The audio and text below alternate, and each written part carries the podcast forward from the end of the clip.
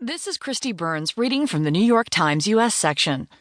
With 2020 census looming, worries about fairness and accuracy by Michael Wines. Census experts and public officials are expressing growing concerns that the bedrock mission of the 2020 census, an accurate and trustworthy headcount of everyone in the United States, is imperiled with worrisome implications. Preparations for the count already are complicated.